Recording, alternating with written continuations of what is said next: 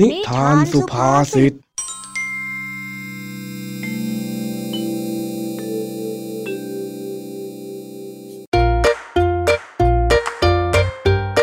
วัสดีครับ ยินดีต้อนรับเข้าสู่นิทานสุภาษิตช่วงเวลาแห่งความขำขัน ที่พี่แม็กขอรับประกันความฮากลับมาพบกับเรื่องราวสนุกปนปั่นป่วนของเจ้าจ้อย ลุงทองดี และผองเพื่อนที่บ้านนาป่าดอนกันอีกเช่นเคยนะครับสำหรับนิทานสุภาษิตเรื่องแรกในวันนี้ เป็นบทสนทนาของสองลุงหลานที่เจ้าจ้อย สงสัยในการทำงานหนักของลุงทองดี และไม่เข้าใจว่าทำไมลุงทองดีถึงต้องทุ่มเทกับการทำงานขนาดนั้นด้วย เป็นเหตุให้ลุงทองดีต้องอธิบายให้เจ้าจ้อยเข้าใจ เกี่ยวกับการทำงานเพื่อส่วนรวม และการทำประโยชน์ให้กับคนรุ่นหลัง แต่ก็ไม่รู้เหมือนกันว่าเจ้าจ้อยของพวกเรานั้น จะเข้าใจได้ง่าย ๆ หรือไม่ ไปติดตามรับฟังเหตุการณ์นี้พร้อมกันได้กับนิทานสุภาษิตตอน ถวายหัว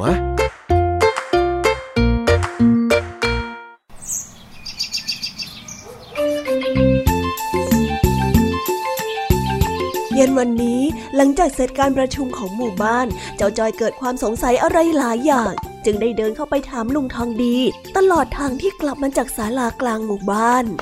โอ้โหทำไมวันนี้ลุงทองดีมีประชุมช้าจังเลยอะอ๋อพอดีอะวันนี้มันมีเรื่องเยอะนะ เรื่องเยอะนี่ ใช่ที่แปลว่าปัญหาเยอะหรือเปล่าจ๊ะ ไม่ใช่แบบนั้น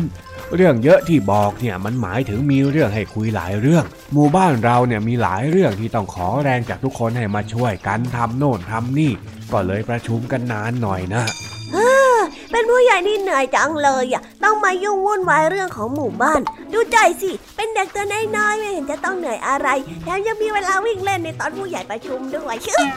โอ้เจ้าจ้อย ที่พวกผู้ใหญ่อย่างข้าทำงานกันเยอะแยะก็เพื่อพวกเด็กอย่างเอ็งนี่แหละทำเมื่อจ้อยเหรอแล้วทำไมเจ้าไม่เห็นจะรู้สึกว่าได้รับอะไรเลยอะบางเรื่องเองก็ยังไม่เห็นหรอก อย่างเช่น หมู่บ้านของเราจะมีทางใหม่เพื่อให้คนในหมู่บ้านเนี่ยขับรถผ่านไปผ่านมาสะดวกขึ้น แล้วเองก็จะได้ปั่นจักรยานไปโรงเรียนง่ายขึ้นด้วยยังไงเล่าโอ้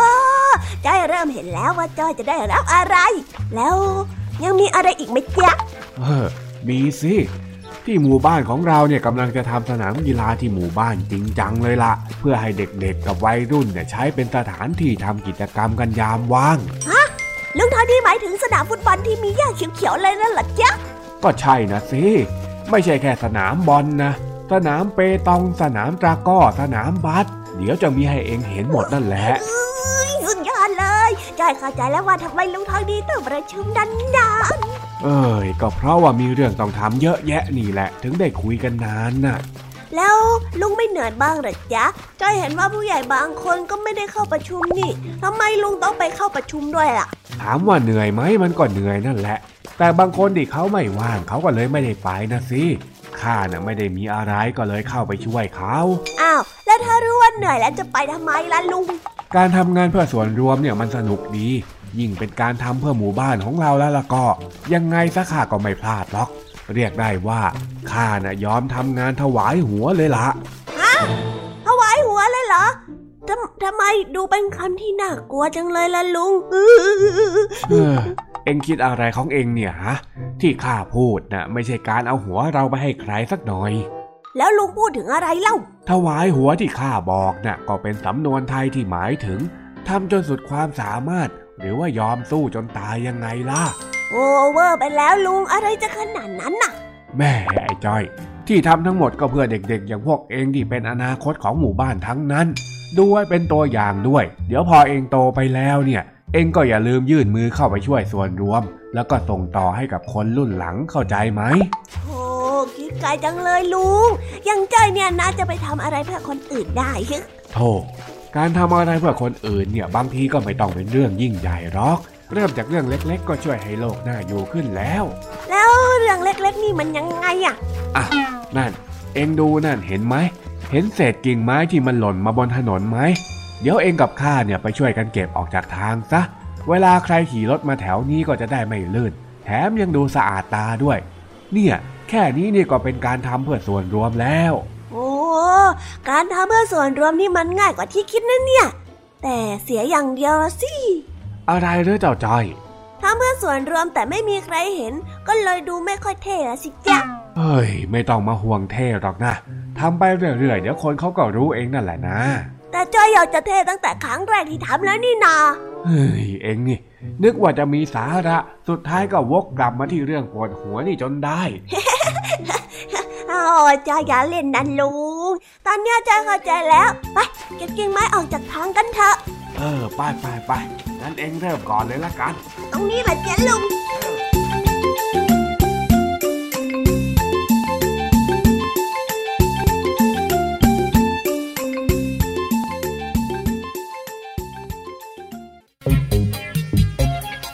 อ๋อที่แท้การถวายหัวก็เป็นแบบนี้นี่เอง การทำเพื่อส่วนรวมและการต่อสู้เพื่อสิ่งนั้นอย่างสุดชีวิต ฟังดูแล้วยิ่งใหญ่มาก น่าชื่นชมลุงทองดีจริง ๆ เลยนะครับ ลุงทองดีเนี่ยนอกจากจะสอนให้เจ้าจ้อยเข้าใจเรื่องการทำเพื่อส่วนรวมแล้ว ก็ยังชวนให้เจ้าจ้อยมีส่วนร่วมกับสิ่งที่เรียกว่าการช่วยเหลืออีกด้วย แต่เจ้าจ้อยของเราก็ยังห่วงเรื่องความเท่ เพราะกลัวว่าจะไม่มีใครเห็นในสิ่งที่ตัวเองทำเฮ้ยเงื่อนไขเยอะจริง ๆ เลยเจ้าจ้อย แต่ก็อย่างที่ลุงทองดีบอกนั่นแหละครับ เดี๋ยวสักวันก็จะมีคนรับรู้ได้เอง นี่จึงทำให้เจ้าจ้อยคลายกังวลลงมาได้บ้าง แต่น้องๆรู้ไหมครับ การทำประโยชน์เพื่อส่วนรวมเนี่ยฟังดูกว้างๆแล้วเหมือนจะเป็นการทำเพื่อคนอื่น แต่ถ้าเราลองมาวิเคราะห์ดูดีๆแล้วนะครับ สังคมที่ทุกคนตั้งใจทำอะไรเพื่อส่วนรวม ก็จะส่งผลดีย้อนกลับมาที่เรื่องส่วนตัวได้ ยกตัวอย่างเช่น การที่เจ้าจ้อยไม่ชอบที่โรงเรียนสกปรก จึงเก็บขยะทุกชิ้นที่เห็นในโรงเรียน จากนั้นเพื่อนๆของจ้อยก็จะตระหนักว่าไม่อยากปล่อยให้เจ้าจ้อยทำเพื่อส่วนรวมอยู่คนเดียว พอทุกคนช่วยกันเก็บขยะ ที่โรงเรียนก็มีความสะอาดเกิดขึ้น จนทำให้เจ้าจ้อยไม่ต้องมาเห็นขยะที่ตัวเองไม่ชอบ นี่แหละครับ การทำเพื่อส่วนรวมจะส่งผลดีๆกลับมาสู่เราได้ เมื่อทุกคนในสังคมร่วมใจกัน ฉะนั้นใครคิดว่าทำอะไรเพื่อส่วนรวมได้คนละนิดละหน่อยก็ช่วยๆกันนะครับ แล้วสักวันการกระทำนั้นก็จะส่งผลดีเหมือนกับที่ลุงทองดีบอกกับเจ้าจ้อยนั่นเองแหละครับเผลอแป๊บๆก็จบนิทานเรื่องแรกไปซะแล้ว งั้นเราไปพักฟังเพลงกันสักครู่ แล้วมาต่อกันในนิทานสุภาษิตช่วงที่สองนะครับ ไว้เจอกันครับ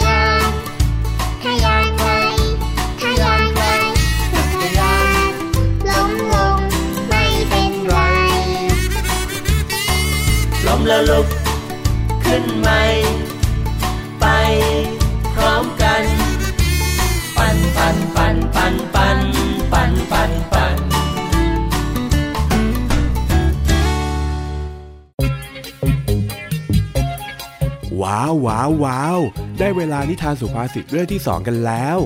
วันนี้ที่สวนของลุงทองดีมีเจ้าจ้อยมาช่วยทำงานด้วย แต่การทำงานของเจ้าจ้อยนั้นก็มีลักษณะแปลกๆ จนลุงทองดีสงสัยว่าเจ้าจ้อยเป็นอะไรกันแน่ จึงได้เดินเข้าไปคุยด้วย และปรับความเข้าใจผิดที่เจ้าจ้อยมีต่อสำนวนบางคำนอกจากนี้ลุงทองดีก็ยังมีนิทานมาเล่าประกอบการอธิบายให้เจ้าจ้อยเข้าใจอีกด้วย ไปติดตามเรื่องราวนี้พร้อมกันได้ในนิทานสุภาษิตตอนหนักไม่เอาเบาไม่สู้ ไปฟังกันได้เลยครับ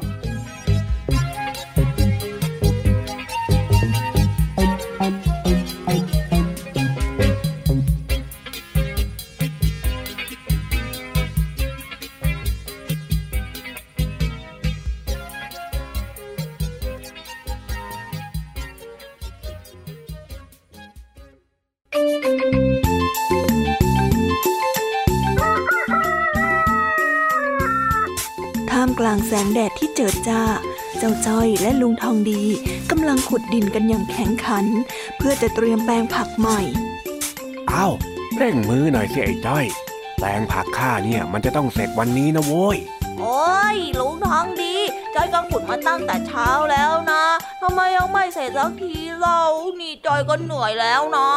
ข้าก็เห็นเองขุดได้แป๊บๆเดี๋ยวก็นั่งพัก ขุดได้สองสามทีก็ไปกินน้ำขุดได้อีกทีก็ขอไปเล่นกับเพื่อน แล้วเองก็เพิ่งกลับมาขุดต่อเมื่อกี้เนี่ย แล้วอย่างนี้เนี่ย เมื่อใดมันจะเสร็จนะฮะไอ้จ้อยขอโทษจ้ะลุงว่ามันเหนื่อยนี่นะ เนี่ยก็ขุดดินจนมือจอยอะเจ็บไปหมดแล้วเนี่ย โอ้ยเจ็บจังเลยอะโอ้โอ้โอ้เจ็บซะด้วย เจ็บซะด้วย เฮ้ย แค่นี้ก็บ่นแล้ว เองเนี่ยนะ มันจริง ๆเลย จอยมันทำไมล่ะจ๊ะลุงอะกำลังจะว่าอะไรจอยอีกใช่ไหมจ๊ะ จอยอะรู้นะ รู้ตัวก็ดีแล้ว เองน่ะทำไมเป็นคนหนักไม่เอาเบาไม่สู้เอาซะเลย แล้วอย่างนี้เนี่ย พอโตขึ้นไปจะทำการทำงานไหวไหมฮะเจ้าจ้อยอ้าวครั้งนี้แปลกแฮะ ชมจ้อยเฉยเลยข้าไปชมเองตอนไหนฮะไอ้จ้อยอ้าวก็ลุงทองดีบอกว่าจ้อยอะหนักไม่เอาเบาไม่สู้ แสดงว่าจ้อยอะฉลาด รู้ว่าอะไรควรสู้อะไรไม่ควรสู้ยังไงเลยเจ้า ไม่ใช่อย่างนั้นโว้ยหนักไม่เอาเบาไม่สู้เนี่ย เป็นสำนวนไทยที่หมายถึง การที่ไม่สู้งานสู้การ ไม่ว่าจะเป็นงานเล็กหรืองานใหญ่ก็ไม่ยอมทำขี้เกียจเป็นนิสัย อย่างนี้ต่างหากเล่าที่เรียกว่าหนักไม่เอาเบาไม่สู้นะก็ ก็จอยเหนื่อยนี่นะ มามาลุงทองดี มานั่งพักกันสักแป๊บดีกว่านะ แดดร้อนๆแบบเนี้ย เดี๋ยวลุงทองดีจะเป็นลมเอาได้นะ จอยเนี่ยเป็นห่วงลุงทองดีนะเนี่ยแหม่แหม่แหม่เอ็งเนี่ยมันร้ายจริง ๆ นะเฮ้ยเอางั้นก็ได้ แต่ถ้าเอ็งได้พักแล้วเนี่ย เอ็งต้องตั้งใจขุดให้มากกว่านี้นะรู้ไหมเฮ้ยได้เลยจ้ะลุง ฟังจบปุ๊บจอยเนี่ยจะขุดดินปั๊บเลย จอยอะสัญญาจ้ะ ได้ได้ได้ ถ้างั้นเนี่ยมาพักกันใกล้ๆข้านี่ เดี๋ยวข้าจะเล่านิทานให้ฟัง อุ้ยจริงเหรอจ๊ะเออฟังฟังฟัง นานมาแล้ว ในชนบทที่ไกลโพ้น มีครอบครัวชาวนาอยู่ครอบครัวหนึ่งซึ่งเมื่อก่อนที่ผู้เป็นพ่อจะเสียชีวิต ก็ได้สั่งเอาไว้ว่า สมบัติที่มีจะมอบให้ลูกทั้งสองคน สมบัตินั้นอยู่ในสวนองุ่นห่างจากบ้านไม่ไกลนัก หลังจากผู้เป็นพ่อได้สั่งเสียจนเสร็จ เขาก็ได้เสียชีวิตลง ลูกทั้งสองคนก็เศร้าเสียใจเป็นอย่างมากที่พ่อนั้นจากไป เมื่อเวลาผ่านไป ลูกชาวนาซึ่งเป็นพี่น้องกัน จึงได้ออกตามหาสมบัติที่พ่อมอบไว้ให้อยู่ในสวนองุ่น โดยแบ่งกันทำหน้าที่ขุดหาสมบัติ โดยที่พี่ขุดตรงนี้ และน้องก็ไปขุดตรงนู้นผลัดกันขุดอยู่ทุกวันไม่มีเว้นว่าง เป็นเช่นนั้นอยู่หลายวันหลายเดือน แล้วเมื่อทั้งสองได้ขุดดินไปสักพัก ก็ไม่พบสมบัติอะไรเลย จึงได้แยกย้ายกันขุดให้ทั่วสวน แต่ก็ยังไม่พบอีก มีเพียงเนื้อดินที่ว่างเปล่า และมดปลวกสัตว์เล็กสัตว์น้อยที่อาศัยอยู่ใต้ดินเท่านั้น แต่ว่าในเวลาต่อมา กลับพบว่าบริเวณที่พวกเขาได้ช่วยกันขุดหาสมบัติไปจนทั่วนั้น เป็นเหมือนกับอุบายที่พ่อได้สั่งให้เกิดการพรวนดินไว้ ก็เลยทำให้ต้นองุ่นออกผลงอกงามได้กำไรมากมายนั่นเอง เมื่อผลผลิตออกมาตามฤดูกาลก็ปรากฏว่า ลูกชาวนาทั้งสองนั้น สามารถขายองุ่นได้เป็นจำนวนมากทำให้มีเงินทองมากขึ้นตามลำดับ พี่น้องทั้งสองคนจึงได้รู้แล้วว่า สมบัติที่พ่อได้ฝากไว้ก่อนตายนั้น ไม่ใช่เงินทองหรือทรัพย์สินแต่อย่างใดหากแต่เป็นความอดทนและความขยันหมั่นเพียรที่จะนำมาสู่การเกิดทรัพย์สินเงินทอง เพราะหากใครก็ตามที่มีมรดกเป็นทรัพย์สินเงินทองอยู่แล้ว แต่ขาดซึ่งความอดทนและความขยัน ก็ย่อมจะใช้ทรัพย์เหล่านั้นจนหมดไปโดยไม่รู้คุณค่า แต่เมื่อใดก็ตามที่มีความอดทนและขยันขันแข็ง ก็จะทำให้สมบัติที่มีอยู่นั้น ใช้ได้อย่างไม่มีวันหมด แล้วก็มีชีวิตอย่างมีความสุขยังไงล่ะ นี่แหละเจ้าจ้อยนักไม่เอาเบาไม่สู้ที่ข้าบอกนะ เห็นไหม ถ้าหากว่าเองมีความอดทน นักเอาเบาสู้ต่อเรื่องที่ต้องพบเจอ อดทนจนกว่ามันจะสำเร็จ ถ้าเป็นอย่างนี้นะ เองก็จะได้รางวัลที่คู่ควรยังไงล่ะอุ้ยจ่าลุงจ้อยอยากจะรีบขุด ขุดขุดขุดขุดขุดแล้วก็ขุดจ้อยอยากจะอดทนไม่อู้งานอีก เพื่อที่จ้อยอยากจะได้รับรางวัลจากการอดทนนี้บ้างเฮ้ย รางวัลที่เองอดทนทำงานจนเสร็จเนี่ยมีแน่ ข้าเนี่ยเตรียมไว้ให้เองอยู่แล้ว โอ้ยอะไรล่ะจ๊ะ รางวัลก็คือ ถ้าหากว่าเองขุดดินทำแปลงผักจนเสร็จแล้ว เองก็จะมีแปลงผักที่สวยงาม พร้อมที่จะเอามาเพาะปลูก และที่สำคัญเนี่ยนะข้ากับเองก็จะได้พักสักทียังไงล่ะ โอ้ลุงจ้อยก็นึกว่าจะเป็นค่าขนมสักเล็กสักน้อย หรือว่าของเล่นดีๆ สักหน่อยก็ได้นะเฮ้ยอู้งานเก่งอย่างนี้ ใครเขาจะไปอยากให้เองกันล่ะฮะเอาเอารีบรีบขุดข้าวข้าให้แม่ของเองเนี่ยทำกับข้าวมื้อใหญ่ แล้วก็มีทองหยิบทองหยอด ขนมที่เองชอบเนี่ยรออยู่ในบ้านแล้วทำเสร็จแล้วเองจะได้ไปกินเร็วๆเข้าใจไหมโอ้โห นี่ละจ้ะรางวัลของความอดทนของจ้อยจ้อยจะรีบขุดแล้วจ้ะเพื่อท้องหยิบท้องหยอดของจ้อยเย้แต่แต่แต่แต่ถ้าไม่เสร็จเนี่ย เองก็ไม่ได้กินนะโว้ยเฮ้ยงั้นจ้อยจะรีบรีบขุดแล้วละจ้ะขุดให้พรุนกันไปข้างนึงเลยเฮ้ยเฮ้ยเฮ้ยไอ้จ้อย ไอ้จ้อย เองขุดลึกไปแล้วนะนั่นน่ะ เอ้ยเบาๆหน่อยสิ ไม่รู้แหละ ขุดขุดขุดขุดสิเฮ้ยเฮ้ยเฮ้ย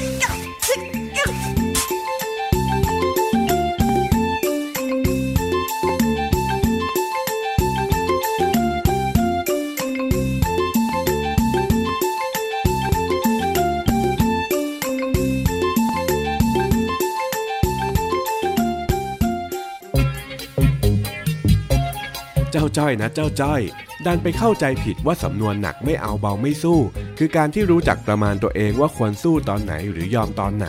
ซึ่งความหมายที่เจ้าจ้อยเข้าใจนั้น เป็นความหมายที่แตกต่างไปคนละเรื่องกับสำนวนจริงเลย ต้องขอบคุณลุงทองดีที่อธิบายให้เจ้าจ้อยกระจ่าง แต่จะว่าไปแล้วก็ไม่รู้เหมือนกันว่าเจ้าจ้อยของเราเนี่ยเป็นคนที่ขี้เกียจจริง ๆ หรือแค่ทำทีเป็นกวนประสาทลุงทองดีไปแบบนั้น แต่ว่าหลังจากที่ลุงทองดีกับเจ้าจ้อยได้พูดคุยกันแล้ว ก็ทำให้ทุกอย่างจบลงอย่างราบรื่น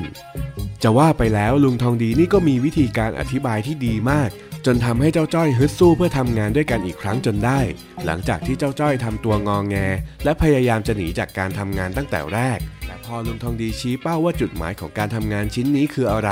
ก็ทำให้เจ้าจ้อยตาลุกวาวขึ้นมาทันที นี่แหละนะ ที่เขาว่ากันว่า วิธีการพูดให้กำลังใจนั้นเป็นเรื่องที่สำคัญที่สุด และเมื่อเรารู้ว่าเราต้องสู้ไปเพื่ออะไรแล้วล่ะก็ เราก็จะมีพลังใจที่จะสู้ต่อไปอย่างถึงที่สุด ดูอย่างเจ้าจ้อยเป็นต้น ตอนแรกไม่อยากจะลงมือขุด เพราะบ่นว่าเจ็บมือ แต่พอลุงทองดีบอกว่าถ้าทำเสร็จแล้วจะได้รับรางวัล เจ้าจ้อยก็ลงมือขุดแบบไม่ยั้งมือกันเลยทีเดียวเฮ้ย เจ้าจ้อยเนี่ยนะ เป็นเด็กที่ประหลาดจริง ๆ เลย